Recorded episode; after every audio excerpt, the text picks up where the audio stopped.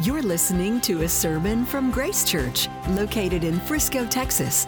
Get to know Grace Church better by visiting our website at www.gracechurchfrisco.org. Today's speaker is Pastor Kalib Wilkinson. We're going to continue in on our series uh, that we kind of uh, kind of revealed last, about a month ago. It's a it's a series called Learning to Love cross culturally. It's more than a series, it's actually a ministry year theme. And uh, if you're, uh, this is your first time here, thanks for joining us uh, right in the middle of, of uh, the beginning of that. If I haven't met you, my name's Kalib, and I get to be one of the pastors here. We're so glad you're here. But yeah, we, we basically introduced a theme, a ministry long theme called Learning to Love Cross Culturally a month ago. And before we jump into the book of Acts in a couple of weeks, we've been in a mini series we've, we've called uh, we've called the beautiful community, a mess worth making. The Bible reveals this as God's end game. Okay, a, a united people from every tribe, every tongue, every people, every nation, worshiping Him forevermore. And God's desire for this runs through all of Scripture, from the garden to the calling of Abraham to bless him so that he will be a blessing to all the nations. And it runs through the prophets, people like Joel and Jonah and Isaiah, and through the Psalms, and, and all the way to Jesus, who told us that he came to get this for his Father a house of prayer from all the nations, united in him. This is actually his prayer request on the night he was crucified in the Garden of Gethsemane. And so, to finish up this mini sermon series, what we're going to do is we're going to look at the book of Ephesians because in many ways that's exactly what the book of Ephesians is about the beautiful community, a mess worth making. Okay, Ephesians is a letter written by the great missionary and cross cultural church planner, Apostle Paul. Okay, Paul is a Jew. He's writing to his non Jewish brothers and sisters in a church he planted in Ephesus, which is this prominent cosmopolitan and commercial city in the Roman Empire. It's actually really famous uh, as a city devoted to a pagan god, uh, Artemis. And, and so, what we're going to do is we're going to just jump right in the middle of the letter in chapter 2, and then we'll look at chapter 4 next week together. Okay, so a, little background on the letter before we jump in right in the middle of it. Up till now, eh, you know, up till now, chapter two, midway through chapter two, Paul's been describing God's eternal cosmic plan to uh, chapter 1, verse 10 says, Bring unity to all things in heaven and earth under Christ. Okay, so it's saying Jesus is already reigning as king over all evil, evil powers, and he's ruling with a special care, with a special attention for, for the apple of his eye, okay, the, the church. And the first half of Ephesians 2, or yeah, that, that chapter is, is pretty familiar with us. It's engraved on the front door of our church building. Okay, we, we were dead in our sins, but Christ Jesus died in our place and rescued us from sin and rec- reconciled us back to God, all by his grace through faith, not works. But then in verse 10, the verse immediately preceding what we're about to read, he says this He says, For we are his workmanship, created in Christ Jesus for good works which God prepared beforehand that we should walk in them. Okay, so he ends this high rehearsal of grace with this proclamation that while God's grace saves us through faith alone, our faith is never alone. It, brings works with it, not as a way to be saved, but as a result of already being saved. And, and, and we often wonder what are these good works that the Lord saved us for. And, and really, the rest of the letter of Ephesians tells us that. And, and the tragic thing is, we often don't look at the rest of chapter 2 for any hints or clues. And, and it's tragic because this section of the, of the letter contains this glorious invitation we really don't want to miss out on. It's an invitation from our God to us today, this morning, in Frisco, Texas. We don't want to miss out on it. And I think his invitation is well illustrated by a story Mark Roberts tells in his commentary on Ephesians. And, and, and here it goes. Many years ago, my friend Stephen traveled to Berlin, Germany on a mission to secure a piece of the Berlin Wall. That wall, emblematic of one of the most menacing divisions in the world in the 20th century, had recently fallen. People from around the world went to help tear it down and to collect a piece of history. After he arrived in Berlin, Stephen searched for a portion of the wall from which to retrieve a chunk. The most familiar sections of the wall had already been torn down, so he headed to a residential neighborhood where the wall was accessible. Seeing an exposed portion of the wall, Stephen took out his tools and began to chip away at the concrete. Promptly, a resident of the neighborhood emerged from his home and yelled angrily, That is not the wall, that is an apartment house. It's my best German accent. Embarrassed, Stephen stopped damaging this innocent building and went to find the actual wall. Why would my friend and so many others like him go to such trouble to chip away at a wall? Some folks may have wanted an unusual souvenir, but Stephen and thousands of others wanted more than a hunk of history. They sought a personal connection to one of the most compelling stories of our time. East Germany began the Berlin Wall in 1961 as a wire fence dividing the city into east and west. It separated people from their jobs and families. Later, the original fence was replaced by a 12 foot high concrete barrier. This wall not only split Berlin, but also represented the fearsome division between the Eastern Bloc countries with their repressive socialism and the democratic West. For decades, the Berlin Wall symbolized the hostility between East and West that threatened nuclear annihilation. It was an emblem of oppression and fear. On November 9th, 1989, as an international movement was ending the division of Europe, the East German government decided to allow its citizens to pass freely from the Berlin Wall, effectively initiating its fall. That was a moment of great celebration, both in Germany and throughout the world. Berliners instantly began demolishing sections of the wall, chiseling off small pieces. A year later, the East German army began to take down the wall officially. During this time, people from around the world made pilgrimages to Berlin in order to contribute to the demolition of the wall and to save pieces of it. In this way, they could celebrate the reunification of a nation and the hope for a more peaceful world. Moreover, they could participate in the story of the destruction of a real dividing wall of hostility.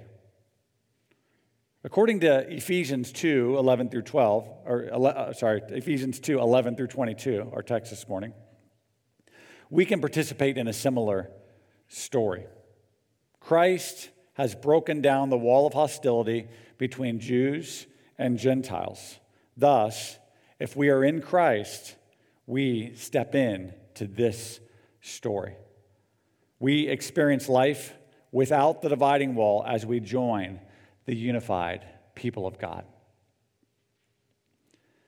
We, God's people here gathering in, in Frisco, Texas in 2023, can participate in a similar story the destruction of a real dividing wall of hostility.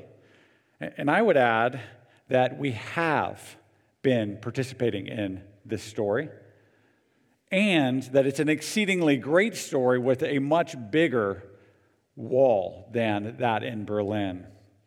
But to keep participating, we need the message of Ephesians 2 11 through 22 here. And I think this is what the message is it's the phenomenon of our unity commits us to the process of our unity.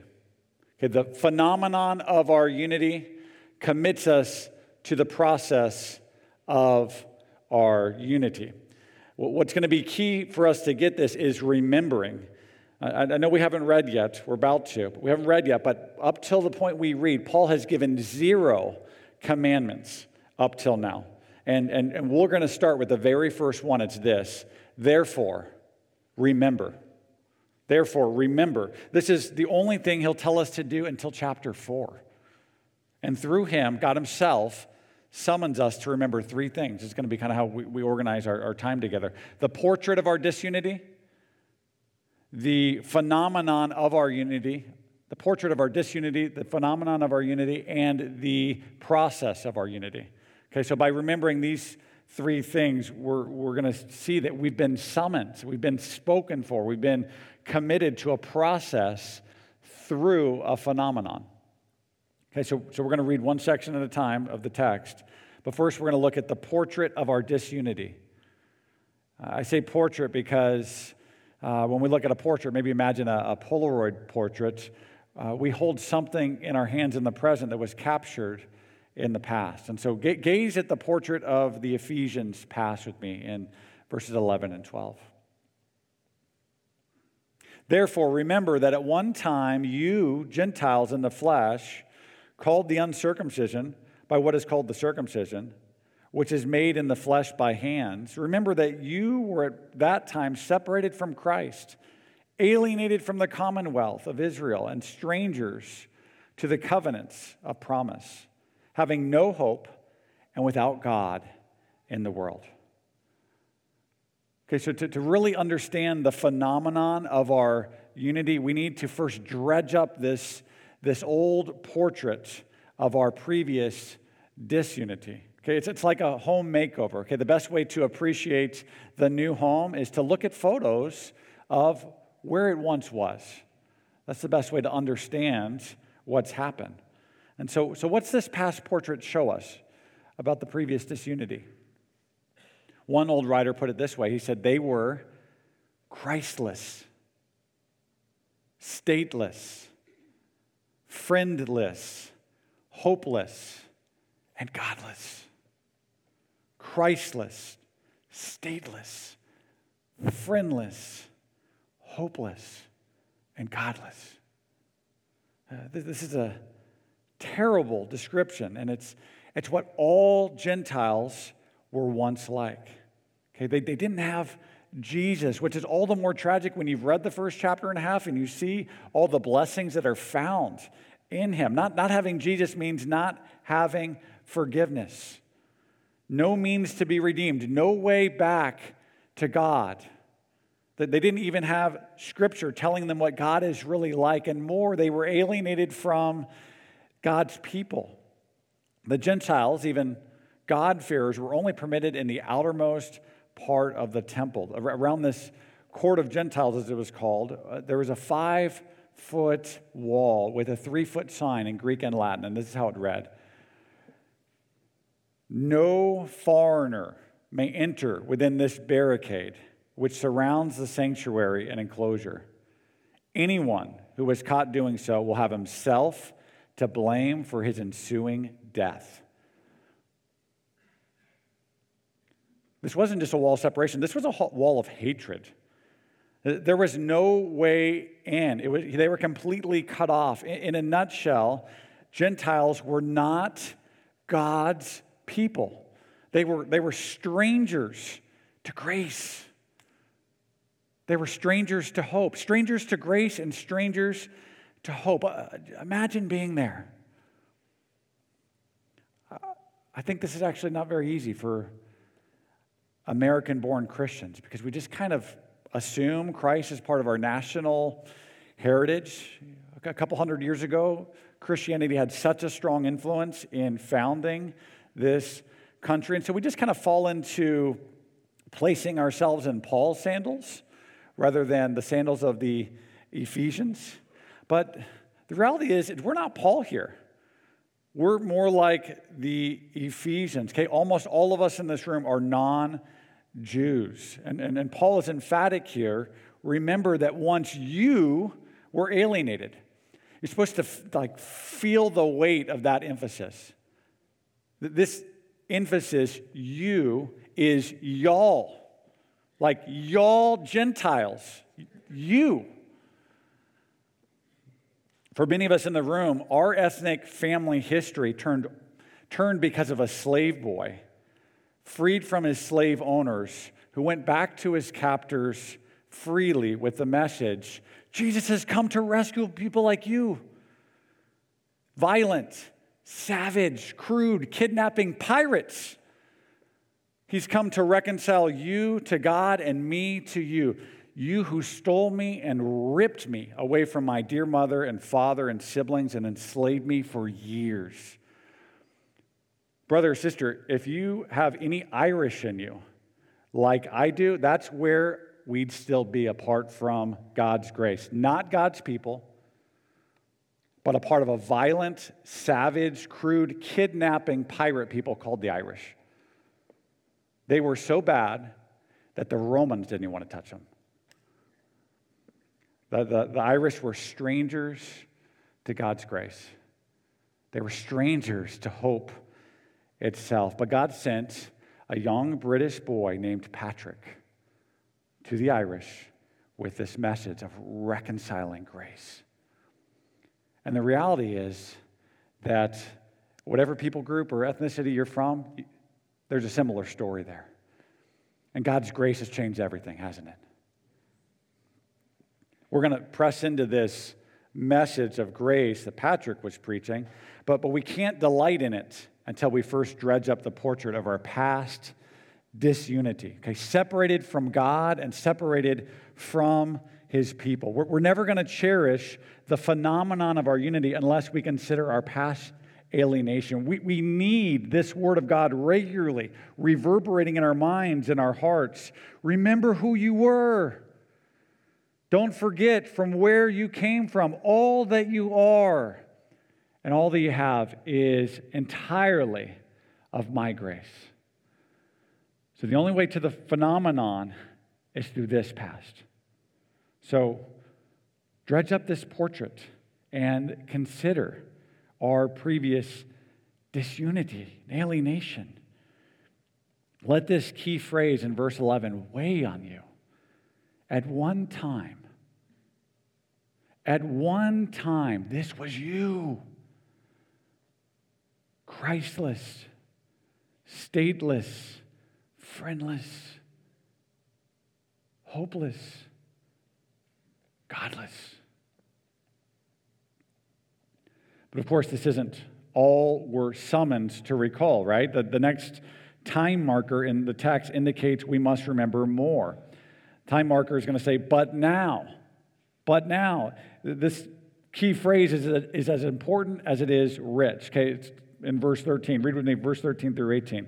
But now, in Christ Jesus, you who were once far off have been brought near by the blood of Jesus, for he himself is our peace, who has made us both one and has broken down in, the, in his flesh the dividing wall of hostility by abolishing the law of commandments expressed in ordinances that he might create in himself one new man in place of the two, so making peace, and might reconcile us both to God in one body through the cross, thereby killing the hostility. And he came and preached peace to you who were far off and peace to those who were near. For through him we both have access in one spirit to the Father. Okay, this section we just read, it describes not our past disunity, but the phenomenon of our unity. A phenomenon, what, what that is, is a remarkable event. And this is way more remarkable than the northern lights or a glacier forming or how stinking hot and dry it's been here this summer, okay? Uh, what's being described here is nothing short of a single new humanity. Church, the, the fallen world has been in such a state that Blaise Pascal once said this. He said, All men naturally hate each other. All men naturally hate each other. And while you may think that's way too strong, you at least have to admit that he had way too many reasons to say it. And so, a single new humanity is the phenomenon of all phenomenons. And the phenomenon mirrors the one in verse, verses 1 through 10, which says that we were dead in our sin, but God made us alive together in Christ. Now he says, At one time, you who were far off, you who were far off, that's where you were, but now you've been brought near. These both describe the reversal of our spiritual alienation. It's a movement from death to life, from disunity to unity, from hostility to peace.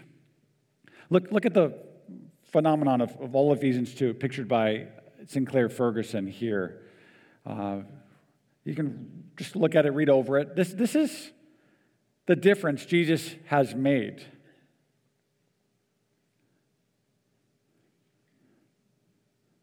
You who were once far off, you have been brought near. You've been brought near. You've been made alive. How is this possible? Well, the answer is Jesus and his work alone. Verse 13 says, But now in Christ Jesus, you who were once far off have been brought near by the blood of Christ. For, or because, he himself is our peace, who has made us both one. Okay, the blood is a reference to the once and for all event of the cross. There, Jesus died for our sins. And he who shed his blood now offers himself as our peacemaker. He himself is the peace between us and God. That's, that's the gospel. Peace between us and God. But the gospel involves more. The dividing wall of hostility that Jesus' death broke down represented alienation from God and from Israel, his people. And so the gospel is not only that we are reconciled to God, the gospel is that we're reconciled to God as a reconciled people. We're reconciled to God as a reconciled people. He's the peacemaker between us and, and God and between Jews and Gentiles. So peace with God and peace with others are distinct. They're separate things, but they're never separate. They're distinct, but never separate. Like two sides of the same coin. Reconciliation that is vertical is always reconciliation that is horizontal at the same time. Okay, the vertical tethers us to the horizontal. And that's why I say the phenomenon of our unity commits us to the process of our unity. We can't, we can't separate them, they're, they're a package deal. And note this people aren't united here around ideas or ideals, we're, we're united in an individual. John Stott puts it this way, or put it this way. It will be wise for us to observe well the phrase, in Christ Jesus with which he introduces his whole exposition of Christ's reconciling work. It's not a universal reconciliation that Christ achieved or that Paul proclaimed. It is rather a nearness to God and to each other gratefully experienced by those who are near Christ, indeed, in him, in a vital personal union. This means that God's integrating principle for uniting human beings is neither intellectual philosophy, as in Roman Catholicism, nor political conquest, as is in Islam and Marxism, but spiritual redemption by Christ involving union between Jews and Gentiles, man and God, and ultimately heaven and earth. These are three alternative imperialisms the first of mind, the second of force, and the third of the kingdom of God. This is so important. The phenomenon is only found in Christ. It can't be replicated or manufactured anywhere else, no matter how smart people are, no matter how strong they are, and how much they try to exert force to try to make it happen. Jesus is the only true and lasting peacemaker. He alone tears down the wall of hostility. You know, Stott, in the same kind of uh, you know writing, he, he goes on to say that millions have caught Karl Marx's vision of a new man and a new society, but Paul is presenting an even greater vision still, because the human predicament is something far deeper than the injustice of the economic structure. Pascal said that all men naturally hate each other. And so it needs an even more radical solution. Nothing less than a single new creation. How does Christ go about achieving this? Verse 15 says that it says, by abolishing the law of commandments expressed in ordinances. Here, Paul's talking about the ceremonial law, which contained lots of regulations and was a huge barrier to Gentile conversion, especially circumcision. A convert had to be circumcised, baptized, and pledged to keep the whole law, both moral and ceremonial. And Jesus comes and he puts an end to the ceremonial law, this, this barrier, because he fulfills it himself. And while he didn't end the moral law, eh, that, that, the moral law is still binding on us today, he, he did put it aside as the way to salvation because the Jews were misusing it. And the reality is that when it's misused as legalism, it's divisive. All, all forms of legalism are divisive. Until Christ abolished it, he set it aside.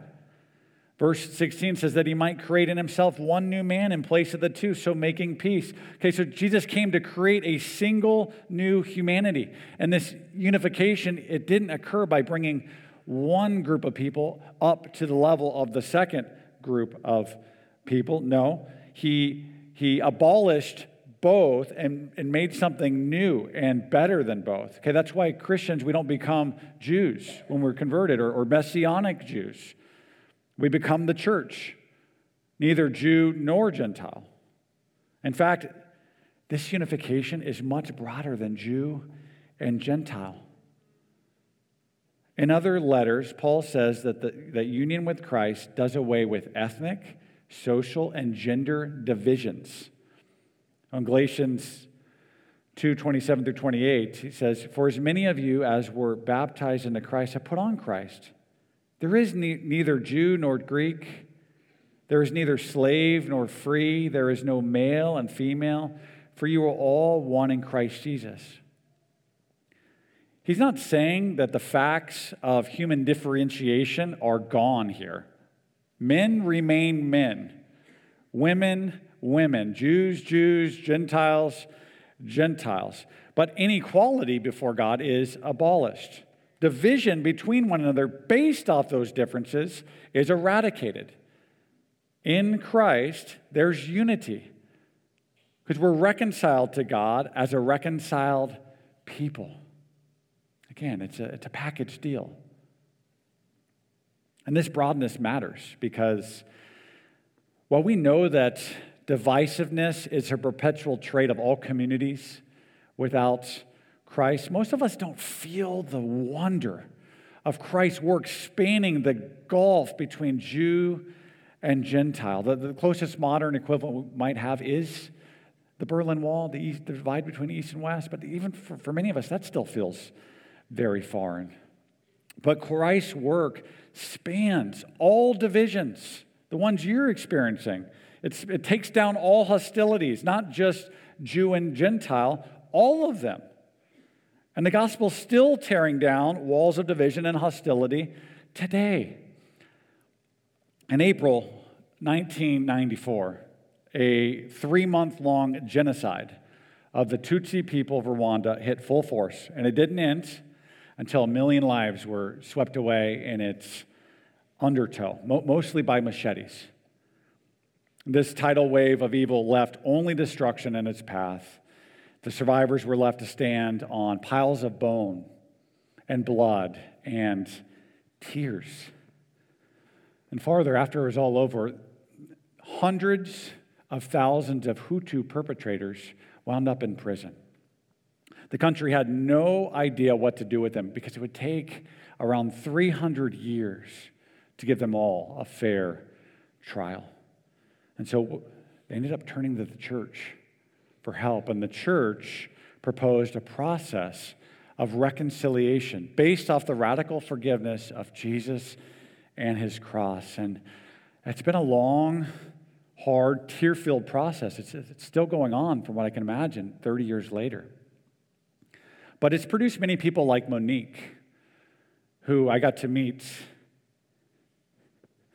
in Rwanda 12 years ago. Uh, as a teenage girl, she, Monique, lost all her family in a, mo- in, in a day. Uh, the details are too gruesome to share here. It's a miracle she survived. But she stood in front of us, kind of her new friends, and she asked, Why should we forgive these perpetrators?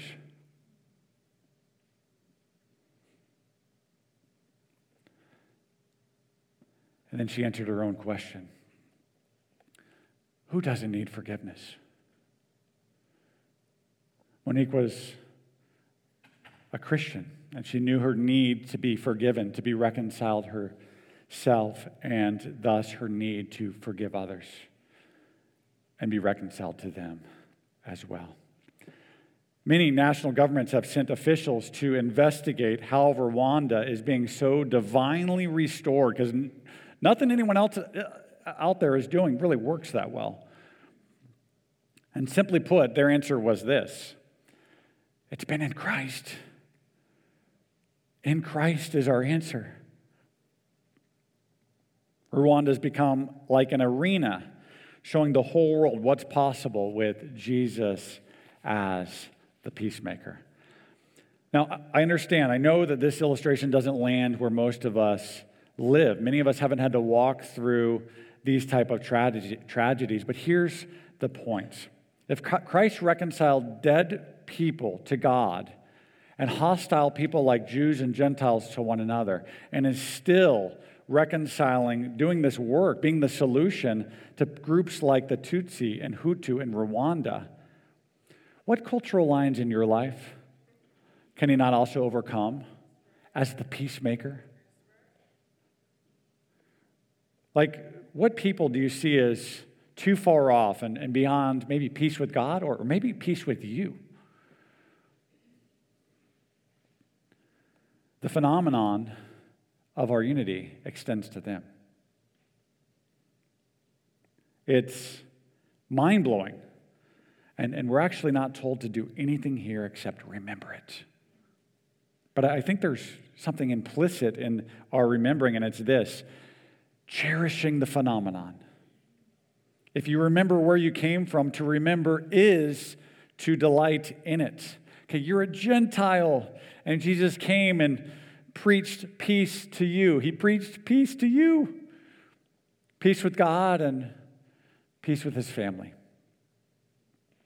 So, delight in this phenomenon of our unity.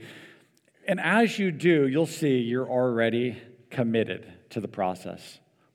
And that's the last thing we're to remember the, the, the process of our unity. Starting verse 19.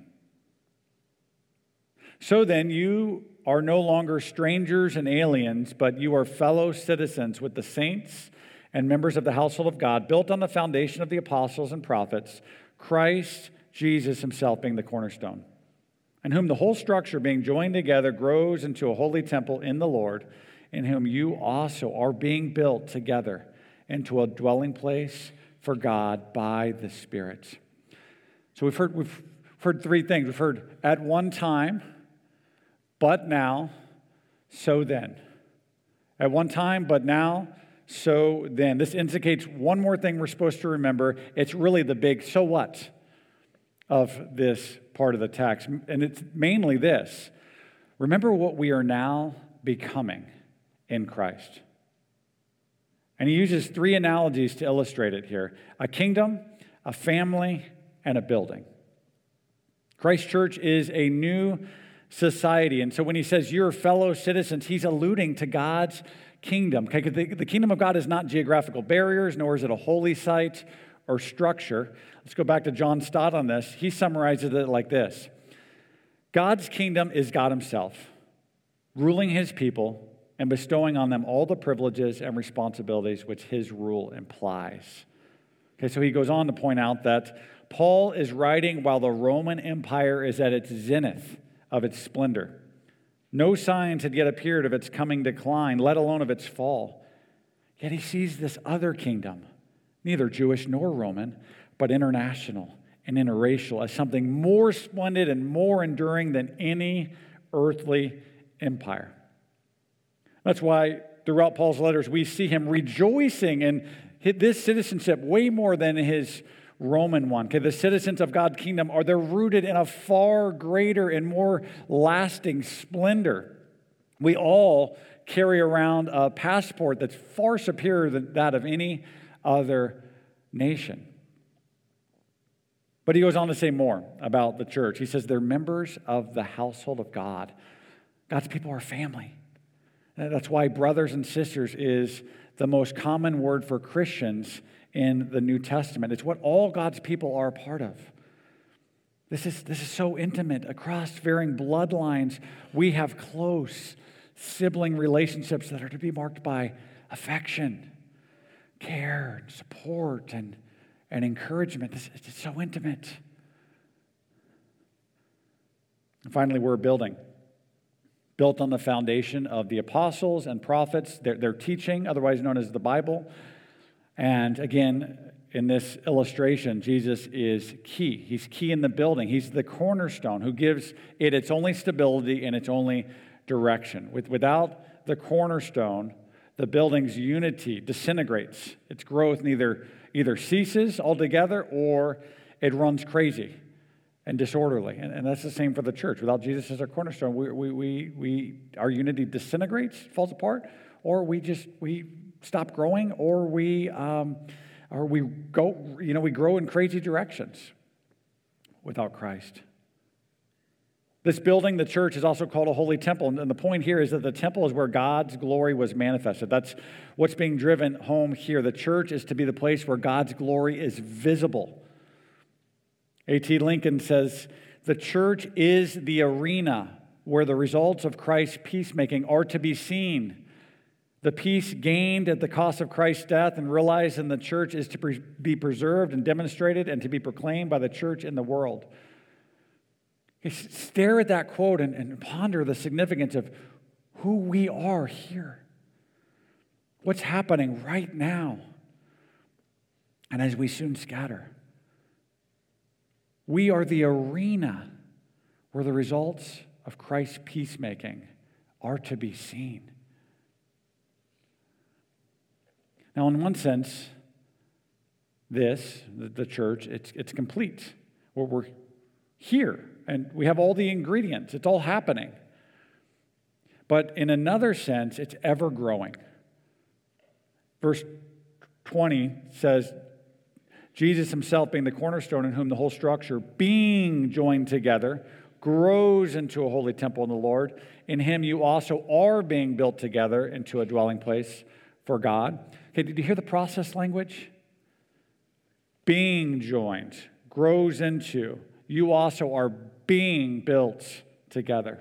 First Peter calls every Christian a living stone, and as such, he, he's he or she is being added to this temple. Okay, we're not saved to be individuals, but to be formed into one structure, a spiritual building, the very place where God, our God, Savior, lives and reigns. It's not in a literal structure, but in and among His redeemed people, which is an international family with a worldwide spread, wherever God's people are found.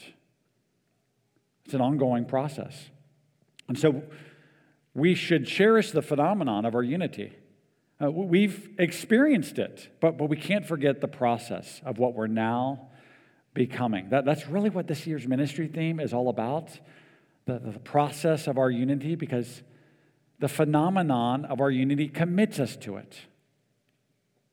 Church, we've, we've used this analogy before, but it's too good to not use again. God makes two people one in a moment in marriage, but you know, while becoming one flesh is an event it's also a process. It's a lifelong maintenance project. Okay, we have to pursue oneness. We have to learn how to love. We have to maintain the unity we share. And it's just the same here. We who are in Jesus are one new human race. We're a family. Jesus brought you in the moment he saved you. You might not remember that moment, but it happened. He adopted you. The phenomenon has already happened, but at the same time, we are becoming one. And so this means that Latinos and Europeans, like Spaniards, Black Americans and Asian Americans, African tribe with African tribe, Caucasian Americans with Native Americans, we're all one in Christ. The dividing wall has been torn down, but we must participate in this work God is doing among us, this, this process of becoming one. So we don't just pursue someone in the church because they're Latino or black or Asian or white or from that, that tribe. We pursue them just because they're a brother or a sister, just because we're already united to them. And if not in this church, maybe in the classroom or on the field or in the office, we, we, we pursue them because they're a fellow image bearer. And God may use your love to help bring them into his family. But this also entails much more than what we do in this, lo- this local church and this our local community. This means that we're going to be a church that cares about the nations, that will look to cross national borders with love and do our part in extending God's unfolding cross cultural family, his, his global temple. So pay attention. We're winding up down here, but pay attention. Christ, who is our peace, came and preached peace. He, he published the good news of the peace that he'd made, and he published it abroad. How did he do this? I mean, this can't refer to his public ministry. I think mostly it's about the proclamation of peace to the world through ongoing generations of Christians. Okay, Jesus is still preaching peace to the world today through the lips of his followers. How else did he come to you? Someone preached peace to you, but Christ himself was coming to you with his peace through them. And this is a huge part of the process we've been committed to going and making disciples of all the nations. This is the very thing Paul is doing in this letter we're now reading. Paul's a Jew. He's loving cross culturally as a missionary reaching Gentiles. First to the people in this city dedicated to a uh, like a heathen god. Uh, you know, they were known for their temple to Artemis. First to them, but then also, also to us. Through his cross cultural preaching, God himself is preaching peace to you and me. It's the very reason we're here as a family. And so, so we want to participate in this entire global process. We must do it. And that's why, why we're praying for the nations and why you'll hear about in a moment uh, that we're going to be going through a, a, global missions class starting next month. And we're going to be taking a mission support trip, a missionary support trip to Cameroon in March. Listen, let, let's end the same way we began with, with Mark Roberts' story of those Berliners. Like the case of Berliners and their wall, we do not bring about the fall of the wall. The Berlin Wall was essentially destroyed when the East German government chose to open it. The wall dividing Jews from Gentiles was essentially destroyed when Christ died on the cross. Yet, like the Berliners, with their hammers and chisels, we can participate in the story of the wall's destruction and, in a practical way, even contribute to that destruction. We, along with all other believers, can live in a unity created in Christ as citizens of the one kingdom of God. Plus, we can live as blocks of stone in a new building, the unified temple of the living God, composed of all who are in Christ. Is that not glorious? The phenomenon of our unity commits us to the process of our unity across the pew and across the living room, across the office or the street, and also across the world. It's, it's really scary. It's also really thrilling to be in this unfolding story with each of you, brothers and sisters. Thank you for listening to this sermon from Grace Church. To receive future messages, subscribe to the podcast on iTunes or listen online by visiting our website at gracechurchfrisco.org.